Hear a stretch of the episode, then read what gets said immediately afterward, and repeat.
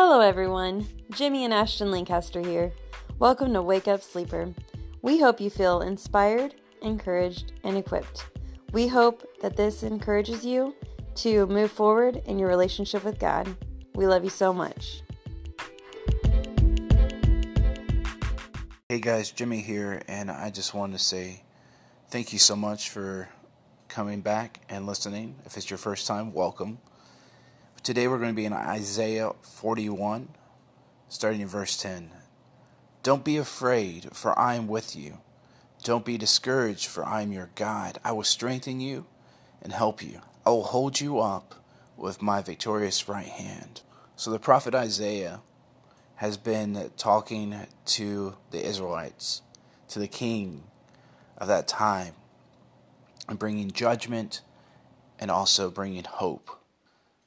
Judgment of that they need to turn from the wicked ways and seek God's face, and that the hope there is going to be a king one day, Emmanuel, God with us, and that He's going to restore all things and make all things new.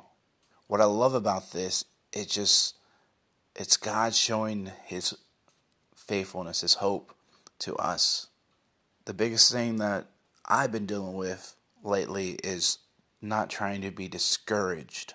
And so the part of the scripture where it says, Don't be discouraged, for I am your God. I will strengthen you and help you. I will hold you up with my victorious right hand. That he says, Hey, don't be discouraged. I got you. And then if we go over to the lovely book of John 16, starting in 31. And Jesus asked, Do you finally believe?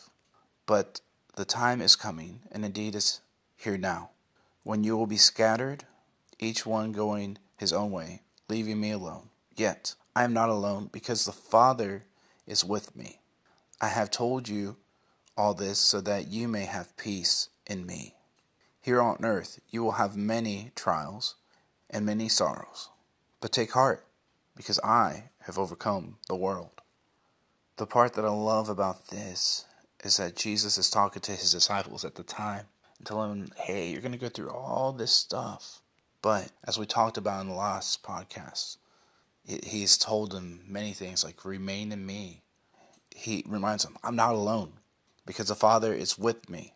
So much of, of us struggle with the idea of, of being alone, feeling like we're not apart. But he says, I have told you this that you may have peace in me.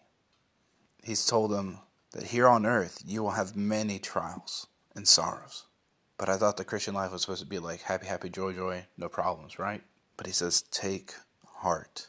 Take heart also can be translated take courage because I have overcome the world. And just like Isaiah and, and, and just like the Israelites were promised, they're like, well, when's this peace going to come? This peace is Jesus. And like the Israelites and like ourselves, we have been given this opportunity to to have life in Jesus. So, today's encouragement, take heart.